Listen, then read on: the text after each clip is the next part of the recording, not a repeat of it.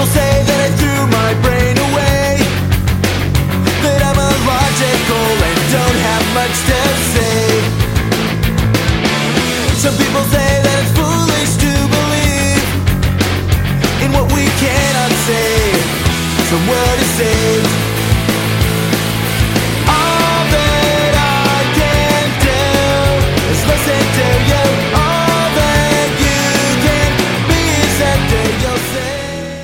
thank you again for joining me on this episode of the Freed Thinker podcast. As always, I'm your host, Tyler Vela.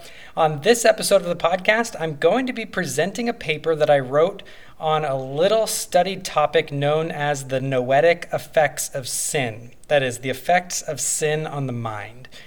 This is a paper that I wrote for my senior thesis when I was at Moody during my directed study on Christian philosopher and theologian Cornelius Van Til. Now, before I get into that, I just wanted to give a special shout out to my ministry partners over at The Mentionables for all of the great fun that we had during the Mentionables Conference 2018 just a couple of weeks ago. If you haven't seen any of the videos from the conference, head on over to thementionables.org. By the way, the definite article is very important in that web address. Don't go to just mentionables.org. It's a very different website and you'd be very confused. Okay, so go to thementionables.org uh, to check out the info. You can see all of the video for free by visiting the Mentionables group page on Facebook, or if you subscribe to the Mentionables podcast, the audio will be getting released in various episodes. There were some really great talks given by Adam Coleman, Nick Peters, and others, and then there was a debate between uh, atheist Ben Watkins and myself on the biblical God and the problem of suffering. But the real surprise for me was the two panel discussions that opened and closed the conference that just really got into some interesting topics. So definitely check those out. I think all of us there really thought something special happened during those times. So please go and check out those resources. I think you'll really be encouraged and edified by, by them.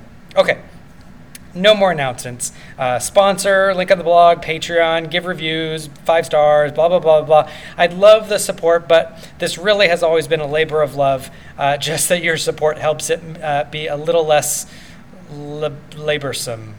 Yeah, I can. I guess I can coin new words today. Oh, and uh, you may have just heard this uh, about a minute ago. I live in LA you know, the desert of Southern California, and summer is officially here. So it's 10 p.m. and it's still like 90 degrees outside. And I live in a house that was built in like the late 60s. So if you suddenly hear something like a wind tunnel kick on in the background, like you probably did at the start of this introduction, I'm sorry, but that's just the AC kicking on in my house. There's nothing I can do about it. So there's that. Sorry, Andrew Rappaport. uh, he's going to hate me for that. Sorry. Uh, I, there's nothing I can do to, to, cancel that out. I don't have a fancy sound studio. I'm sitting in, uh, in our little breakfast nook recording this. So, okay. With that, let's jump in and explore the noetic affects and effects of sin and grace. Enjoy the show.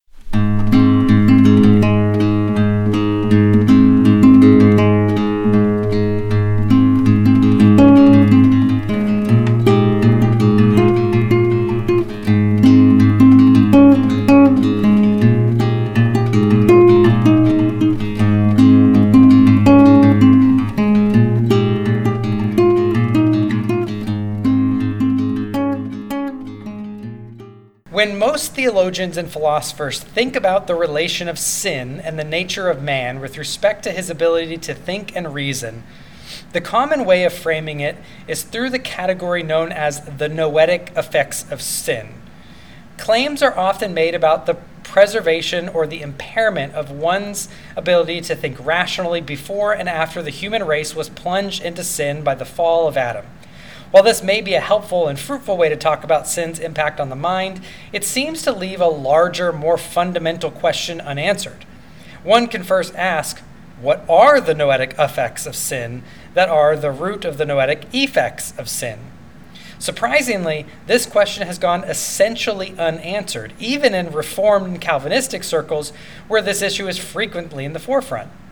To bypass the question concerning the ontological ramifications of sin in order to address the epistemological ones seems to be a hasty leap to make. Imagine someone being asked to describe some sort of disease like cancer or AIDS, and rather than stating what the disease is and how it affects the body, they describe it primarily by its symptoms.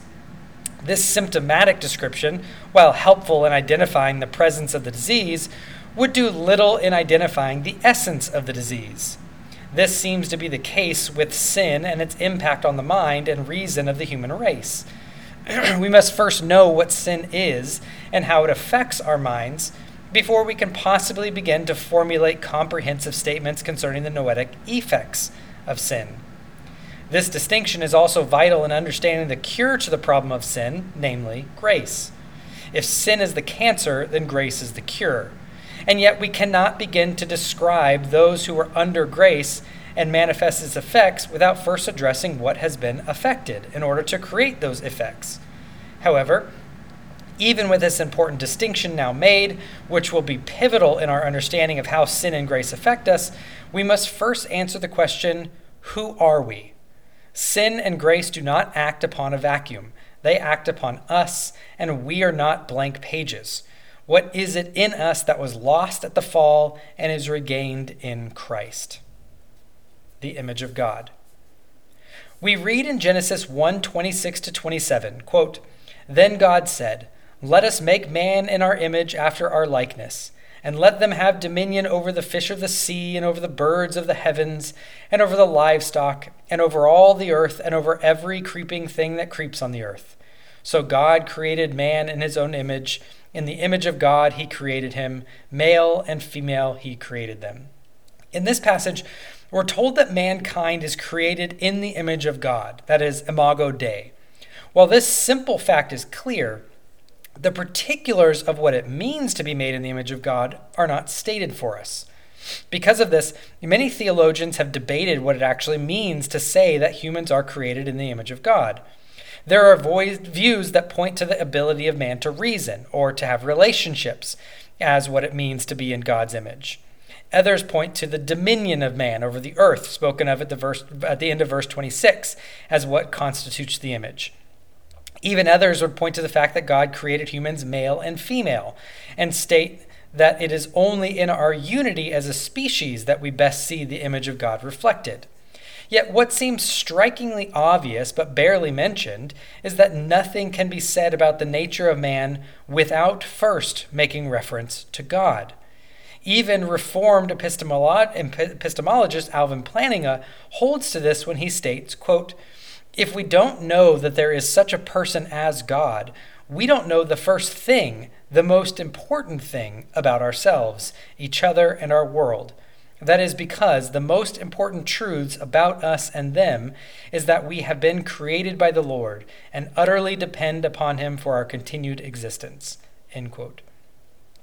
Those who look to this passage and others in order to find what composes the image of God in man shockingly miss the simple point that is precisely that we are made in God's image.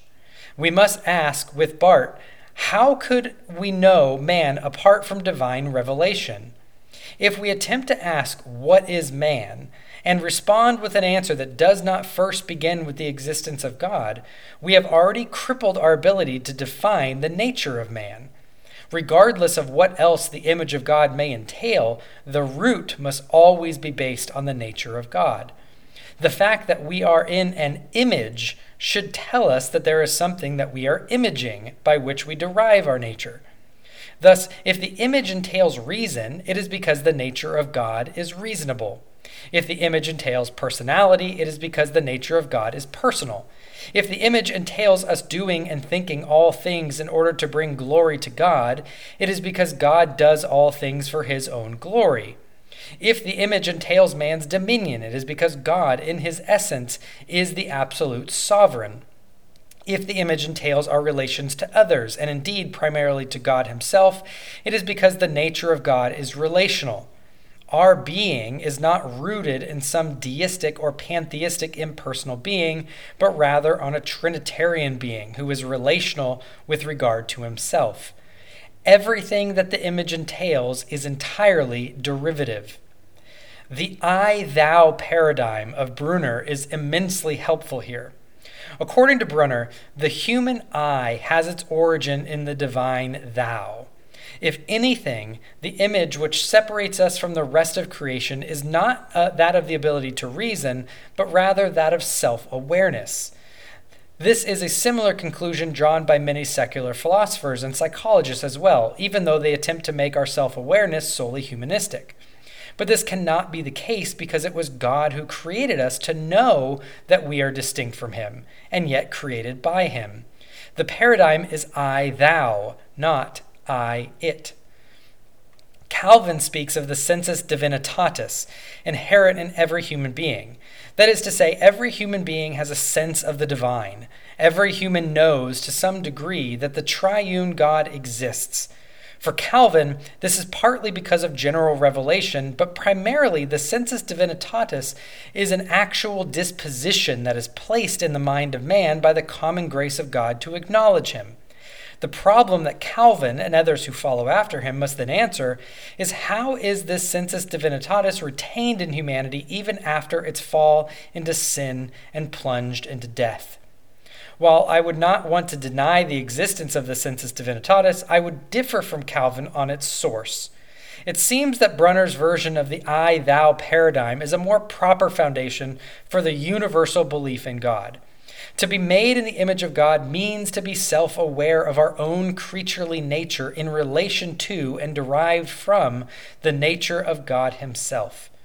This requires then that to think about ourselves is to think about God. This should not be assumed to say that say more than it means, as if what is being argued for is some kind of human divinity indicative of Eastern religious thought. Rather, to be self aware is to be aware that we are created beings who owe our existence to the giver of life. If we cannot define man without first knowing that God exists and created us, then we cannot be self aware without being aware of the, of the God who is. Even after the fall, man is and always remains God's self conscious creature.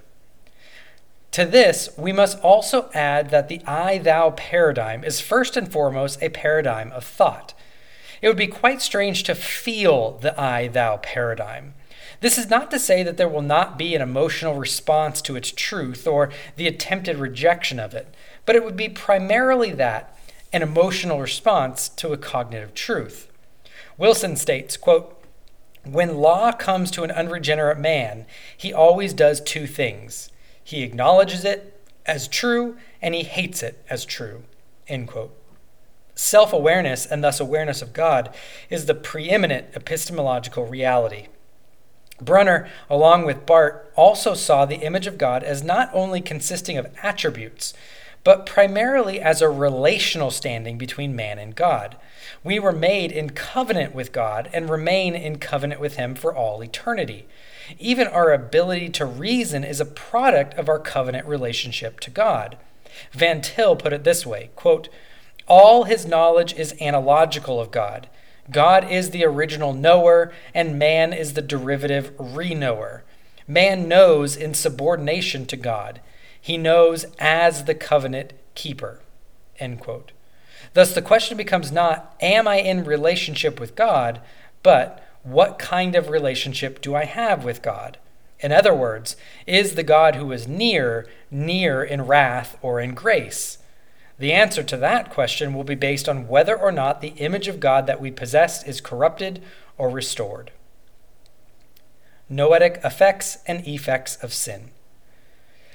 Now that we have discussed what the image of God is, we can begin to look at the noetic effects of sin upon it. Frequently, the effects of sin upon the image of God are used only to explain things like physical illness and death.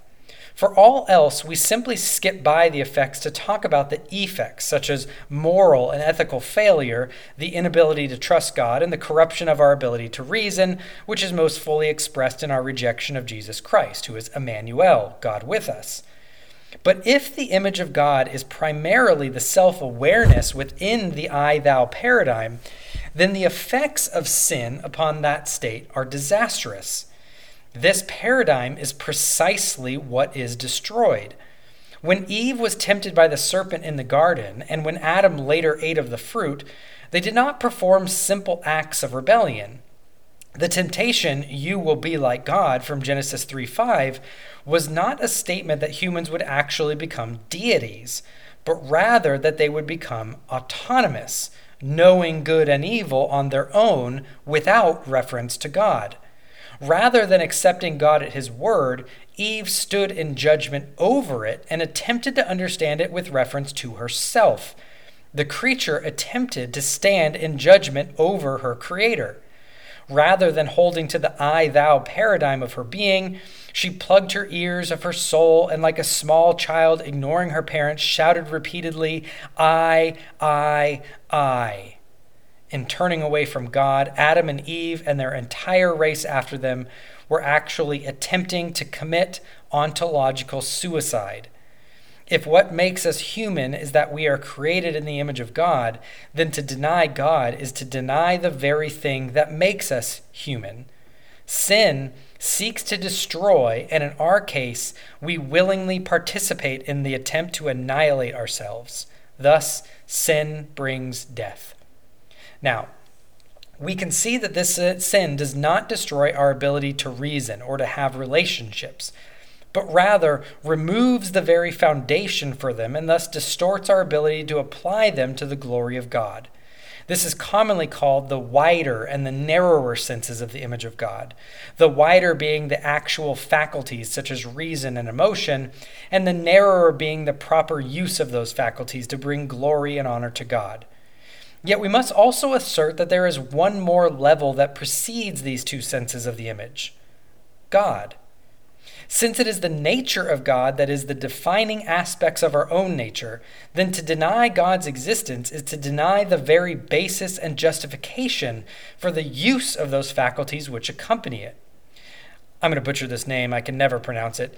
J. Budziszewski, something like that, states it like this quote, Visualize a man opening up the access panels of his mind and pulling out all the components that have God's image stamped on them the problem is that no is is not sorry. The problem is that they all have God's image stamped on them. So the man can never stop. No matter how much he pulls out, there is still more to pull. End quote. Thus, for a person to use their reason, they must use it inconsistently. They must use their God given reason in order to reason away God. They lose the basis for their ability to reason, to appreciate beauty, to empathize, to self express, and even to exist in creation. When we live autonomously and seek to explain anything without reference to God, we undercut our faculties and eliminate their foundation, which is the nature of God. Edwards put it this way quote, a man that sets himself to reason without divine light is like a man that goes in the dark into a garden full of the most beautiful plants and most artfully ordered and compares things together by going from one thing to another to, fe- to feel of them all, to perceive their beauty. End quote. Thus, we can say that the noetic effect of sin is on the distortion of the mind, which was only which was once firmly rooted in the I thou relationship and sought to understand and do all things with reference to God the Father, the Son, and the Holy Spirit, into a mind that blindly screams I and seeks to do all things with reference to the Trinity of me, myself, and I. Paul addresses this in Colossians 1:21 when he states that because of our sin, we, quote, once alienated and hostile in mind, doing evil deeds, end quote. It is important to note that it is only after this noetic hostility that Paul states that we do evil deeds as well. Our immorality and wicked deeds are not the primary grounds for our separation from God, as some would say, but rather the hostile mind that is behind them. Jesus said that, quote, out of the abundance of the heart, the mouth speaks, end quote, Matthew 12, 34. Paul in 1 Timothy 1.10, having listed a plethora of evil deeds, does not contrast wickedness with goodness, but rather says that wickedness is, quote, contrary to sound doctrine, end quote. That is, evil is not only antithetical to good, but also to truth. Thus, Paul can say of those who do not believe, quote, by their unrighteousness they suppress the truth, End quote. Romans 1:18. These people clearly know God. Quote, for what can be known about God is plain to them, end quote, in verse 18. That is, his divine attributes have been, quote, clearly perceived in the things that have been made, end quote, in verse 20. They knew God, verse 21, and they know God's decree, verse 32. What is destroyed by the fall is not knowledge or our ability to reason, but rather our ability to reason about all things with reference to God and to rightly align ourselves under what we know to be so, because we seek to suppress the truth to maintain our own autonomy. It is because of this slide into autonomy that they became, quote, futile in their thinking and their foolish hearts were darkened. Claiming to be wise, they became fools, end quote, verse 21 to 22. The unbeliever is not stupid, but foolish. We have a glimpse into this in the testimony of, again, J. Budziszewski, who recounts his own move from philosophical nihilism to Christian theism. Quote, when some people flee from God, they rob and kill.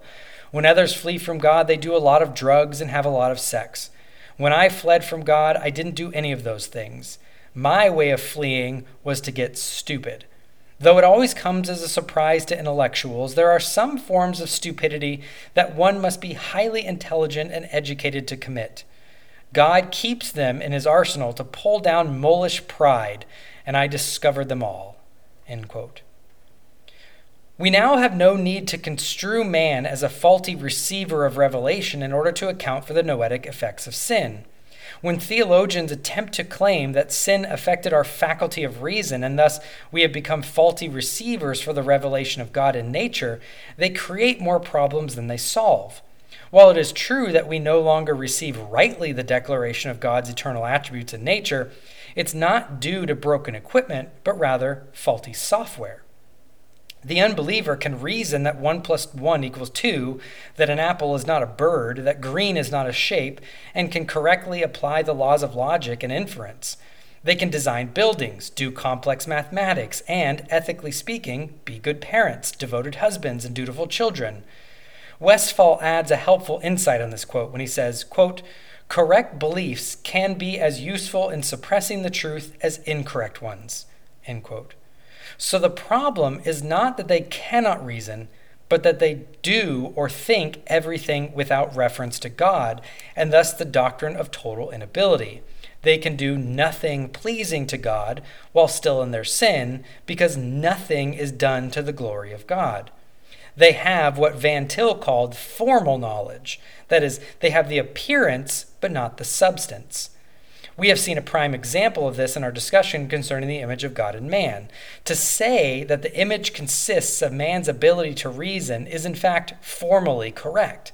And yet it is, at the very least, an inadequate understanding because it denies the first thing that must be known about man before any definition of man can be made God made him. To say that 2 plus 2 equals 4 without reference to God, either explicitly or implicitly, is formally correct, and yet does not acknowledge the first thing that must be known about that very basic equation that it is true because of whom God is.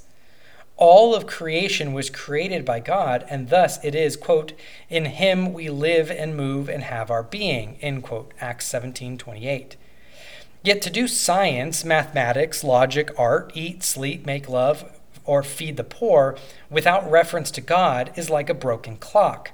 It has the appearance of the correct time twice a day, and yet, even at its best, it's still a broken clock that is not a trustworthy means to tell time.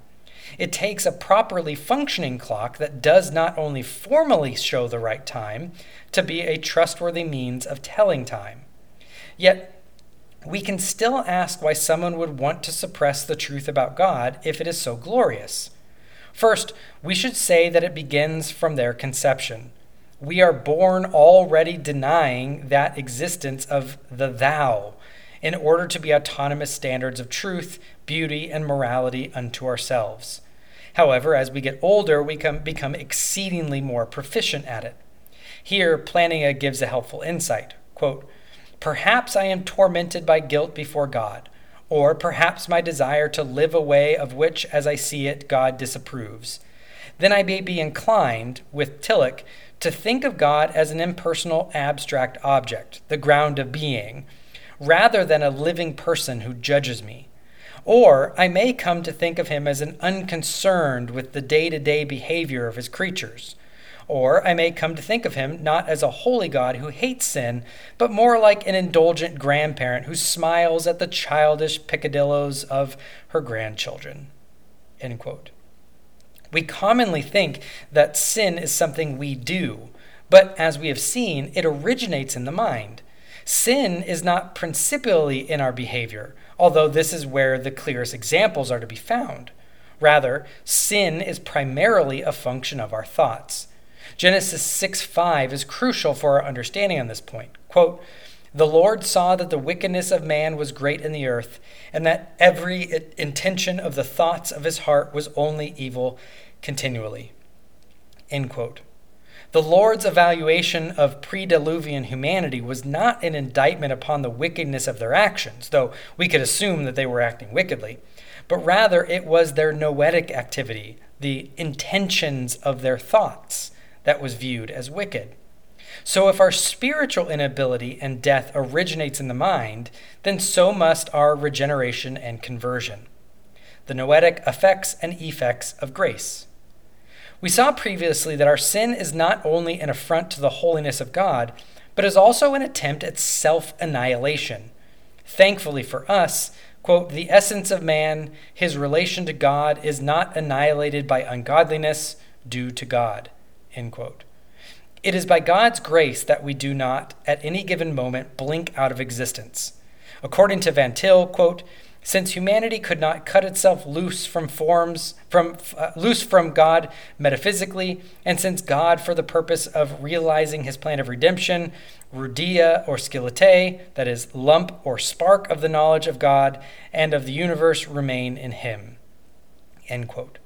So now that we know what was lost, we are in a better position to know what is, by grace, restored. What is needed to repair the fallen condition of the soul requires nothing less than the, provi- the provision of the great physician. Quote, I will give you a new heart and put a new spirit within you. End quote. Ezekiel 36, 26. By the way, just as an aside, this isn't the paper. If you'll listen back to my episode dealing with concordism, you'll remember that the word for heart isn't what we think of as emotions. It actually is the seat of the mind, it's where we do our thinking. Okay, continuing on with the paper. In the New Testament, we're told that in Christ, the image of God in us is renewed. But more than that, we're told that what God conforms us to is not Adam, but to the image of his son, Romans 8:29. Thus Barth declares that our anthropology must be based on our Christology. So let us first begin by looking at Christ in the image of God we are told that Christ is the quote image of the invisible God end quote in Colossians 1:15. He is the quote exact imprint of God's nature end quote Hebrews 1:3 and even more frankly that he is quote the image of God end quote 2 Corinthians 4:4. Christ was the true Adam, who did not act autonomously and thus plunge the species into death, but rather was the only man to do all things to the glory of God, thought all things with reference to God, and looked to God in all things as a source of truth, justice, beauty, and good. From the day of his birth to the day of his death on the cross, Jesus perfectly lived the I thou paradigm without slipping into autonomy we see that even the divine Christ sought to understand all things with reference to God when he said, quote, Even if I do judge, my judgment is true, for it is not I alone who judge, but I and the Father who sent me. End quote, John 8, 16. Quote, into the solitariness of the I, thou, of the thou less I, God has stepped as thou. The monologue of existence has become the dialogue of existence. Now there is unconditional fellowship. End quote. So when God regenerates us, when he restores us to the natural I thou relationship to himself, what occurs in us? What are the effects of grace? First, we should continue to see this largely taking place not in the emotions or in the realm of personal mystical experience. We should not even see this as having its genesis in the moral life of the believer, although this will be seen as the effect of grace.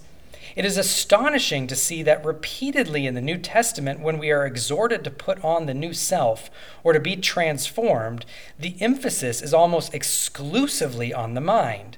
When we are, quote, taught in Jesus, end quote, we are, quote, renewed in the spirit of our minds, end quote, Ephesians 4 21 and 23.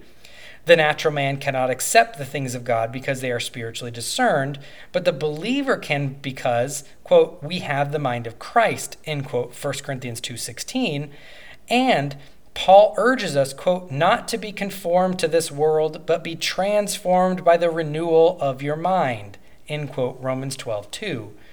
This can be seen quite clearly in Philippians 4, 8 through 9 as well. Quote, Finally, brothers, whatever is true, whatever is honorable, whatever is just, whatever is pure, whatever is lovely, whatever is commendable, if there is any excellence, if there is anything worthy of praise, think about these things.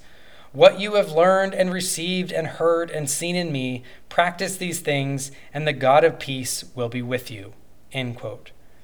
Paul does not tell the Philippians to primarily act truthfully, honorably, justly, etc., but rather to think about true, honorable, just, pure, lovely things. It is in our thoughts that the God of peace is with us. Only after our mind is transformed in one area will the corresponding actions be as well. Calvin put it this way For how can the idea of God enter your mind without instantly giving rise to the thought that since you are his workmanship, you are bound by the very law of creation to submit to his authority, that your life is due to him, that whatever you do ought to have reference to him. End quote. Another prominent place in the New Testament that we see this truth is in Colossians 1:21. We saw this verse before, but are now prepared to draw out another aspect of what Paul was saying. Notice here that Paul says that we were, quote, once were alienated from God and hostile in mind, doing evil deeds. End quote. The enthymemic premise in Paul's argument is that we are no longer alienated from God and hostile in mind because we have been reconciled to God. The mind must be the first point of renewal when a person comes to a saving knowledge of Christ, because it is the faculty that is used in order to live under the I thou paradigm. If God did not first transform the mind, but rather kept us from lusting or being greedy for gain, we would immediately fall back into condemnation because we would instantly seek self annihilation through autonomy. Instead, the Lord affirms in us the, uh, that the fear of the Lord is the beginning of knowledge from Proverbs 1 7. Here we agree with Anselm, who wrote that the image of God in him, quote, is so effaced and worn away by my faults it is so obscured by the smoke of my sins that it cannot do what it was made to do think of God and love of God, unless thou renew and reform it. End quote. Thus, it is proper to speak primarily of the noetic effects of grace. Renewal, first and foremost, occurs in the mind.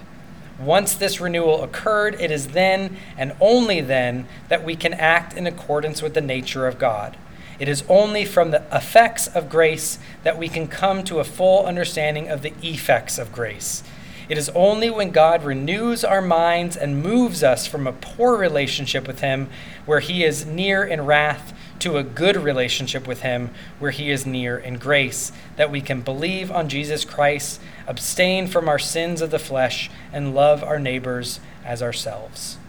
Conclusion As we have seen, that the existence of God is the primary epistemological category for understanding not only the nature of man, but also the affects and effects of sin and grace upon humanity. What was lost at the fall was not our ability to reason, but our ability to reason or to do anything at all to the glory of God, because we now seek to, to be an authority unto ourselves without reference to God. In doing so, we eliminate the very thing that must be known in order to say anything of value God is. Thus, the only cure for our condition is that God would condescend and be made like us, take on the image of God, and redeem our minds back to himself by grace. We have seen that the fall primarily occurred in the mind and that our regeneration begins there as well. Hopefully, this paper will be the impetus into further study into the scriptures regarding the noetic affects and effects of sin and grace. Well, thanks again for joining me on this episode. I'm looking to do some shorter bite sized episodes, but I'm in need of your biblical, theological, or philosophical questions for me to attempt to take a stab at answering. You can submit these questions along with any comments, concerns, criticisms, commendations, or condemnations to freedthinkerpodcast.blogspot.com, freedthinkerpodcast.gmail.com, or by visiting the Freed Thinker Podcast group page on Facebook. Well, join us next time as we ask ourselves Was Jezebel really such a Jezebel? Good night, and God bless.